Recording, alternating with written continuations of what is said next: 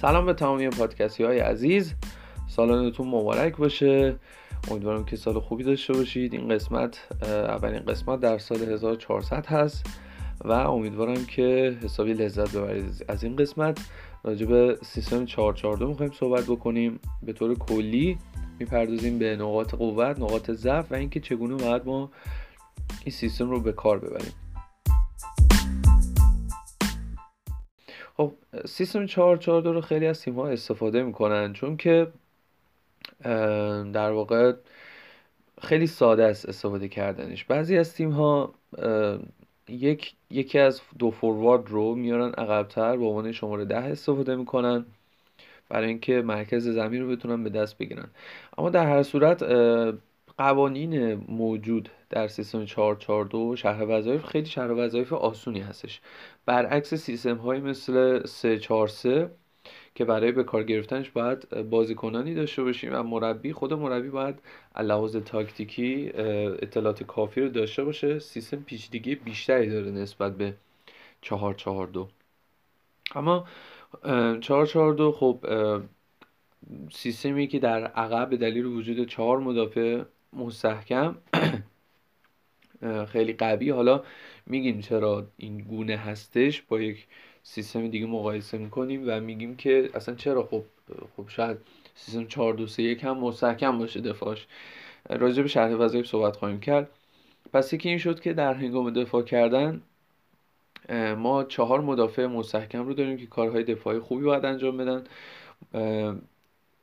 عرض داریم، یعنی در بازی رو میتونیم عرض بدیم با توجه به سیستم 442 اگر سیستم 442 فلت استفاده بکنیم. و 2 مهاجم داریم که در خط دفاعی حریف منتظر گلزنی هستن. خوبیه سیستم 442 اینه که میتونیم مطابق با حریف این سیستم رو ما تطبیق بدیم، یعنی نسبت به هر بازی شرح وظایف بازیکن‌ها رو کمی تغییر بدیم. و خب این بخاطر به همین دلیل یه جورایی این سیستم یک گزینه به شدت استیبل، پایدار و امن هست برای مایی که خب نمیخوایم خیلی وارد نکات تاکتیکی بشیم.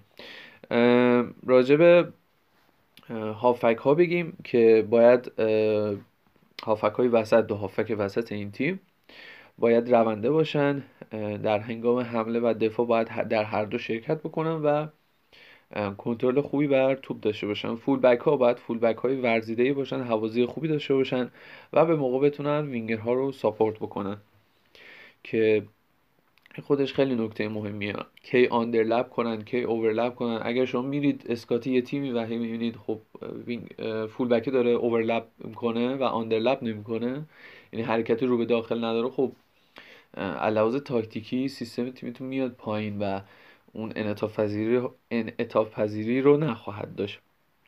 2 عدد مهاجم ما داریم که میتونه، مثلا من مثال بخوام بزنم که این 2 مهاجم اون چجوری باشن، ادامه راجبش صحبت میکنیم. اما به نظر من بهترین مدلش میتونه یک مهاجم ریزنقش باشه مثل گریزمان و اون یکی یک مهاجم سفت و سخت مثل یک شماره 9 کلاسیک مثل دیگو کاستا یا مانزوکیچی که در تیم اتلتیکو مادرید بازی میکردند. ارتباط خوبی باید در سیستم 442 بین مدافعین و هافک برقرار باشه، چرا که در هنگام بازیسازی باید بلافاصله توپ برسه به هافک‌ها که وظایف بازیسازیشون رو انجام بدن. و وینگرهای این تیم هم باید خیلی خلاق باشن، خیلی موقعیت‌های زیادی رو خلق بکنن ولی در هنگام دفاع باید بتونن که به موقع برگردن عقب. اما نقاط قوت سیستم 442 چی؟ اول از همه این که خیلی آسون استفاده کردنش. نکات تاکتیکی که راجع بهش صحبت خواهیم کرد، درکش برای یک بازیکن رده متوسط خوبه، برای پایین تر هم اوکیه، یعنی این بازیکن میتونه علاوه تاکتیکی درک خوبی داشته باشه در سیستم 442. نکته بعدی تعادله. نکته قوت بعدی این سیستم تعادل در فاز هجومی که به راحتی به دلیل وجود 2 هافک دفاعی و 2 دفاعی وسط در هنگام حمله ما در مرکز زمین یک امنیتی رو میتونیم برقرار بکنیم مقابل ضد حملات. و البته در فاز دفاعی که به دلیل بازیکنانی که اشاره کردیم در خط دفاعی دفاعی مستحکمی رو داریم. پس ما در سیستم 4-4-2 باید به دنبال بازیکنانی باشیم که در دفاع کردن خیلی بهتر باشن تا حمله. حالا راجبی صحبت میکنیم، اما یک نگاهی بندازیم به سیستم های 4-4-2. به قول مثال، به طور مثال همین اتلتیکو مادرید که مدافعینی که داره ما نمی‌بینیم که خیلی بازی سازی آنچنان زیادی انجام بدن، هرچند که اتلتیکو امسال کمی متفاوت شده. ما این اتلتیکویی که داریم صحبت کنیم اتلتیکوهای فصل قبل هستش، نه این فصل. ها گودین رو داشتن، میراندا رو داشتن، بازیکنانی که توپ رو بلافاصله میفرستادن برای بازیکنایی مثل کوکه و گابی اگه اون موقع یادتون باشه به عنوان هافک دفاعی بازی می‌کرد و بازی سازی رو اونها انجام میدادن. پس ما مدافعینی داریم که در کار دفاعی به شدت کیفیت بالایی دارن.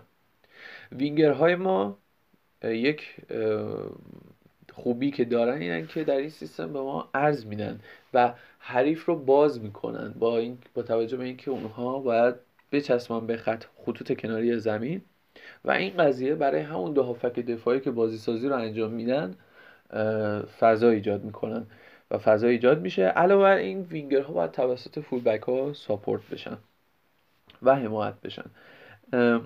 گزینه‌های حمله کردن خیلی زیاده. ما 2 تا مهاجم داریم، 2 تا وینگر داریم، 4 تا گزینه برای حمله کردن و یکی از هافبک ها میره جلوتر، مثل ساول مثلا بخوایم دوره توی اتلتیکو مثال بزنیم، یکی از هافبک ها میره جلوتر، میپیونده به حمله و اگه یادتون باشه راجع به سگوندو ولانته صحبت کردیم توی قسمت‌های قبل، گفتیم 2 تا هافبک داشته باشیم. خب یک ولانته مثل ساول که مثال زدیم توی این سیستم خیلی به کار میاد اضافه میشه و مقابل تیم هایی که دارن با 4 مدافع دفاع میکنن، دفاع نفر به نفر به وجود میاد و کار براشون سخت میشه، چون ما 5 مهاجم یه جورایی داریم در مقابل حریف. یک نکته دیگه که هستش اینه که ما یک ساختار مستحکم داریم به دلیل وجود در دفاع، به دلیل وجود 4 مدافع و 2 هافبک دفاعی یک ساختار مستحکم رو داریم. این 2 هافبک دفاعی واقعا هافبک‌های دفاعی هستن. یک بازیکن هایی مثل اینیستا، مثل آرتور تو این سیستم به کار نمیان. یکی از دلایلی که تیم لوئیس انریکه از فصل که بعد از اینکه سگانه گرفت نتونست دیگه اون چمپیونز لیگو بگیره، اون تیم وحشتناک باشه، این بودش که از سیستم 4-3-3 رو آورد به سیستم 4-4-2، چون از کنارها خیلی گل می‌خوردن و اینیستا در این سیستم به عنوان هافک دفاعی بود. خب این بازیکن هافک دفاعی نیست و بیشتر حالا در فاز دفاعی میشد از وینگر به عنوان وینگر ازش استفاده کرد، وینگر چپ. و بعدن که والورده اومد، خرید پاولینیو به همین دلیل بود، یعنی والورده پاولینیو رو به جای اینیستا بازی داد و اینیستا رو برد وینگر چپ کرد در هنگام دفاع کردن و پاولینیو هم بعدن در کنار بوسکتس خب فاز هجومی هم کمک میکرد. دقیقا همین شرایطی که گفتیم در سیستم 4-4-2. به همین دلیل هم با رفتن نیمار باز هم توی بارسلونا در اون فصل تونست نتایج مطلوب رو بگیره. تیمش خیلی تیم خوبی بود، بدون باخت بود در لالیگا، 1 باخت داشت فقط مقابل روم کامبک خورد و اون شرایط برش به وجود اومد. یک نکته دیگه ای که هست، یکی از نقاط قوت دیگه سیستم 4-4-2 اینه که میشه خیلی سریع توپ رو جلو برد، به خصوص در ضد حملات. 2 تا مهاجم ما میتونن گزینه های پاسی باشن برای هافک ها و مدافعین که چه بسا بازیکنی مثل دیگو کاستا میتونه در ضد حملات توپ رو نگه داره تا یک بازیکنی مثل گریزمان که ریز نقش‌تره برسه، توپ رو دریافت کنه و با قدرت دریبلینگ خودش توپ رو به جلو ببره. و نکته آخر راجع به نقاط قوت سیستم 442 اینه که هر تیمی میتونه این سیستم رو بازی کنه با توجه به بازیکنانی که داره: 2 وینگر، 2 فولبک، 2 تا مدافع وسط، 2 تا هافک وسط و 2 تا مهاجم. چیزی که در هر تیمی به راحتی میتونه پیدا بشه. و اما نقاط ضعف این سیستم اینه که در مرکز زمین به خصوص گزینه‌های پاس و جهات پاس کمی مشکل به وجود میاره، چرا که در یک سیستم پیچیده تر از سیستم 442 ما گزینه‌های پاس بیشتری داریم به دلیل پیچیدگی سیستم و خب گزینه‌های بهتری هستش. معمولا در سیستم 442 هاف اسپیس ها در نظر گرفته نمیشن اگر یک سیستم 442 کلاسیک باشه و این تیم رو به مشکل، یعنی به مشکل میخوره تیم ما، چرا که هاف اسپیس ها به پیچیدگی سیستم اضافه میکنن و جزو گزینه‌های پاس میتونن باشن. یکی از کارهایی که میتونه اتفاق بیفته اینه که شما وینگرهاتون رو، یکی از وینگرها رو به سمت هاف اسپیس بیارید تا فول بک روی دستش اورلپ کنه یا برعکس، وینگر کنار زمین بیسته و فول بک آندرلپ کنه بیاد به سمت هاف اسپیس، کاری که لوک شاو در منچستر یونایتد میکنه الان و رشفورد در کنار وایمس تا شاو یه جورایی بیاد به سمت مرکز زمین. اون سمت منچستر یونایتد بیساکا خب اورلپ میکنه، جیمز میاد به سمت مرکز بیشتر. نقطه ضعف دیگه این تیم اینه که همه بازیکن‌ها شاید روی توپ خیلی خوب نباشن و اگر ما هافک‌هایی داشته باشیم که خب به دلیل هافک دفاعی بودنش روی توپ، روی کار با توپ خیلی خوب نباشن، اشتباه بکنن و در منطقه بعدی اشتباه بکنن. نکته بعدی باز هم که هاف اسپیس‌ها در اون دخیل هست، فضای بین خطوط دفاعی ما دو تا فضا داریم بین هافک و مهاجم در هنگام دفاع کردن و بین هافک، خط هافک و خط دفاعی، که معمولا بین خط هافک و خط دفاعی توسط حریف، اگر حریف مثلا سیستم 4-3-3 به خصوص استفاده بکنه، هاف اسپیس ها رو میتونه در واقع هدف بگیره و از هدف گرفتن این هاف اسپیس ها بازیکنان ما باید از پست خودشون بیرون بیان و این ما رو دوچار مشکل میکنه. هرچند که اگر از سیستم لوزیشک استفاده بکنیم خب این یکمی فرق میکنه. اما در سیستم 442 فلت ما این اتفاق برام میفته، اگر از سیستم لوزی استفاده کنیم خب کناره ها رو از دست میدیم. این جزء اشکالاتی هستش که سیستم 442 داره. وینگرها حتما باید برگردن و ما اگر وینگرها انتخاب کنیم که خب پیش از حد تکنیکی باشن و ریزنقش و علاوه بر بدنی خوب نباشن، خیلی برنگردن ما به مشکل میخوریم، چون که ما دو تا مهاجم داریم اونجوری دیگه، یعنی وینگر هم نخواد برگرده خب بهتر سیستممون رو عوض بکنیم اگر همچین شرایطی وجود داره.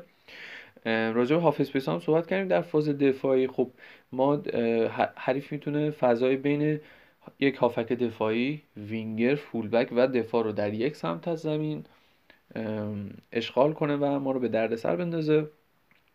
هافک ها باید روی توپ کنترل توپ خوبی داشته باشن، چرا که اونها تنها بازی سازانی هستند که در تیم وجود دارن و وینگرها و دو مهاجم بیشتر برای گزینه‌های حمله کردن هستند، همونطور که قبلا اشاره کردیم. اگر از سیستم گفتیم 442 لوزیشک استفاده کنیم شاید ما هاف اسپیس‌ها رو بتونیم بگیریم، اما کناره‌های ما خالی میشه. اصلا مقابل تیم‌هایی که خود از دو وینگ بک فقط استفاده میکنن، مثلا سیستم 3-5 دارن، این گزینه میتونه گزینه خوبی باشه.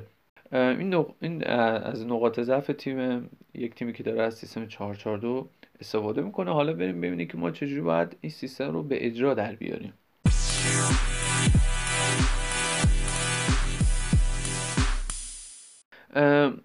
خب شما میتونید انتخاب کنید که سیستم 442 رو فلت استفاده کنید یا لوزی شکل، اما خب سه تا نکته هستش که باید بهش اشاره کنیم زمانی که میخوایم به اجرا در بیاریم سیستم 442 رو.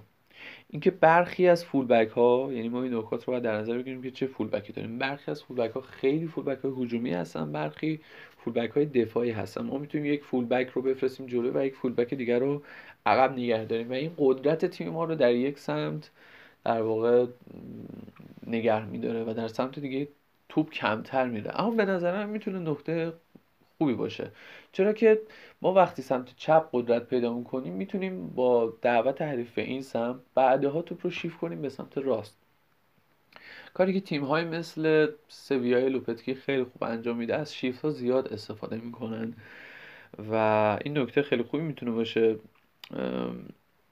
حتی از سیستم 4-4-2 استفاده نمیکنن، ولی خب یه نکته که توی همه سیستم ها میتونه به کار ما بیاد، چه بسا توی سیستم 4-4-2. برخی از نکات دیگه اینه که وینگرها میتونن باز بیستن، یعنی عرض بدن به زمین، اما ما وینگرهایی داریم که میتونن بیان به سمت داخل، نکته که اشاره کردم، هاف اسپیس ها رو اشغال بکنن و فول بک ها آندرلپ بکنن، اورلپ بکنن و در کنارهای زمین روی دستشون فرار بکنن. و ما دو تا مهاجم داریم، دو نوع مهاجم میتونیم داشته باشیم، یکی مثل گریزمان ریزنقش باشه، یکی مثل دیگو کاسه شماره 9 کلاسیک باشه. اما مدل دیگه این هستش که ما دو تا مهاجم سرعتی داشته باشیم که در ضد حملات به کارمون بیان، از سرعتشون در حمله استفاده بکنن. تو این حالت بهتره که از وینگرهایی که استفاده می‌کنن که بیان به سمت داخل، اونا بازی سازی انجام بدن و دو تا مهاجم از سرعتشون استفاده بکنن و تغذیه بشن توسط این وینگرها و البته هافک‌های تیم. این نکاتی هستش که باید بهش اشاره بکنیم. اما ما باید به مدافعینمون، به بازیکنانمون چی بگیم؟ به مدافعینمون باید بگیم که باید اولین اولویتشون حفاظت از دروازه باشه، چرا که ما گفتیم اگر میخوایم مدافعی مثل دیفرای بگیریم به درد سیستم 442 نمیخوره. دیفرای بازیکنی که به شدت در حمله تاثیرگذاره، اسپلیکوئتا بازیکنی که به شدت در حمله تاثیرگذاره و ما این بازیکنان رو نمیخوایم. بازیکنانی میخوایم مثل دیگو گودین، مثل تییاگو سیلوا، بازیکنانی که دفاعهای مستحکمی هستن. نکته دیگه در مورد، یعنی یه جوری مدافعین ما و شرح وظایف دفاعیشون رو باید بهتر و بیشتر در اولویت باشه براشون تا شرح وظایف هجومیشون. ما هافک‌ها رو برای بازیسازی داریم، به همین دلیل گفتیم هافک‌ها روی توپ باید خیلی خوب کار بکنن، با توپ باید خیلی خوب باشن. فولبک‌ها میتونن در واقع فولبک‌های هجومی باشن و گفتیم اونها میتونن اورلپ بکنن، میتونن آندرلپ بکنن. این دو شرایط رو باید داشته باشن. باز گفتیم یک فولبک میتونه عقب‌تر بمونه به دفاع کمک بکنه در زده حملات، یک فولبک میتونه بره جلوتر. وینگرها علاوه بر اینکه از سرعت، خلاقیت استفاده بکنن، بعد یک گزینه پاس، یک گزینه برای فرار از پرس در مرکز زمین باشن و علاوه بر این بتونن به بازی به خوبی، به موقعش باید به بازی عرض بدن. اگه زیادی عرض بدن میتونن دور از دسترس باشن و ما نتونیم هافک‌های دفاعیمون رو خوب حمایت بکنیم که گزینه‌های پاس زیادی داشته باشن. حالا همین هافک‌های دفاعی باید قدرت بدنی خوبی داشته باشن، خستگی ناپذیر باشن، چرا که در حملات باید خیلی جلو برن و در ضد حملات باید به موقع برگردن. در فاز دفاعی باید نزدیک به دو مدافع وسط بشن. به دو مهاجمون هم باید بگیم که دنبال گلزنی باشن و به خوبی باید همدیگه رو پیدا بکنن. ما اگر از سیستم 442 داریم استفاده بکنیم به یک همچین نحوی، دو مهاجم رو باید به خوبی بشناسیم که همدیگر میشناسن یا نه. اگر نه، یعنی بدونن کی کجاست، به موقع پاس بدن، شناخت کامل از حرکات همدیگه داشته باشن. اگر نه، باید اونقدر اونها رو در تمرینات و در بازی‌ها بازی بدیم که شناخت خوبی نسبت به همدیگه پیدا بکنن. اما این تمام نکاتی بودش که راجع به 442 گفتیم. در این قسمت‌های بعدی هم خواهیم داشت راجع به سیستم 442 در قسمت‌های بعدی صحبت می‌کنیم. خیلی جزئی‌تر وارد جزئیات میشیم و شرح وظایف هر بازیکن رو جداگونه بررسی میکنیم. اما بریم سراغ پاسخاتون. این قسمت یک پاسخ بیشتر نداشتیم راجع به انکرمن، که این قسمت سوال نداریم، قسمتی سوال داریم که یه جورایی فکر کنم قسمت سوم 442 باشه. 442 خیلی مبحث در واقع پرمحتوایی هستش. فعلا این قسمت سوال نداریم، اما بریم تک پاسخ ارشیای عزیز رو، مرسی از ارشیای عزیز که پاسخ داده راجع به انکرمن. گفته با سلام، انتظار من از یک انکرمن انعطاف‌پذیری هست که هم پرس قطع پاس، هم پرس فضا، ولی به نظرم پرس فضا میتونه مفیدتر باشه چون تیم‌های بیشتری از این سیستم استفاده میکنن. انکرمن جلوی مدافع‌ها باید باشه زمانی که توپ در اختیار تیم ماست و در زمان کانتر پرس به وسط زمین بره تا با توجه به توانایی‌های توپ‌گیری ضد حمله رو متوقف کنه. این همون نکته که گفتیم، حواسمون باشه موقع اسکات کردن تیم انکرمن باید دقیقاً چیکار بکنه، موقع ضد حمله دقیقاً چه جوری ضد حمله رو متوقف می‌کنه. این خیلی مهمه. ارشیا ادامه داده که همچنین به نظرم انکرمن باید تو منطقه وسط زمین باشه،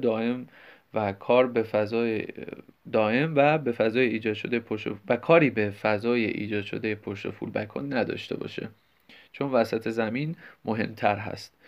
همچنین زمانی که تیم عقب نشسته، انکرمن سعی در محافظت از منطقه 5 کنه تا هافک‌های دونده حریف وارد محوطه نشن. امیدوارم طولانی نشده باشه. ممنون از پادکست خوبتون، ممنون از شما ارشیا جان. یه نکته فقط گفتش اینجا ارشیا که به فضای پشت فولبک کاری نداشته باشه. برای ارشیا مرکز زمین خیلی مهم‌تره. اما حالا من سعی می‌کنم فوتبال یک دوره‌ای در واقع از فوتبال منیجر براتون بیارم و در واقع پست بکنم که ببینید زمانی که شما یک بازیکن رو به عنوان انکرمن استفاده میکنید تمام عرض زمین رو باید پوشش بده و شما اگر از فولبکاتون خیلی مطمئنید میتونید به انکرمن بگید که کاری به فضای پشت فولبکا نداشته باشه. باز بستگی داره به اینکه ما چه بازیکنانی داریم. این نکات راجع به انکرمن بود. ممنون از نظرت ارشیا جان.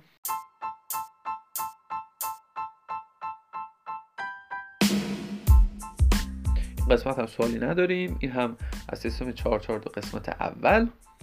باز هم سال نو رو تبریک میگم بهتون. امیدوارم که از این قسمت لذت برده باشید. خدا نگهدار.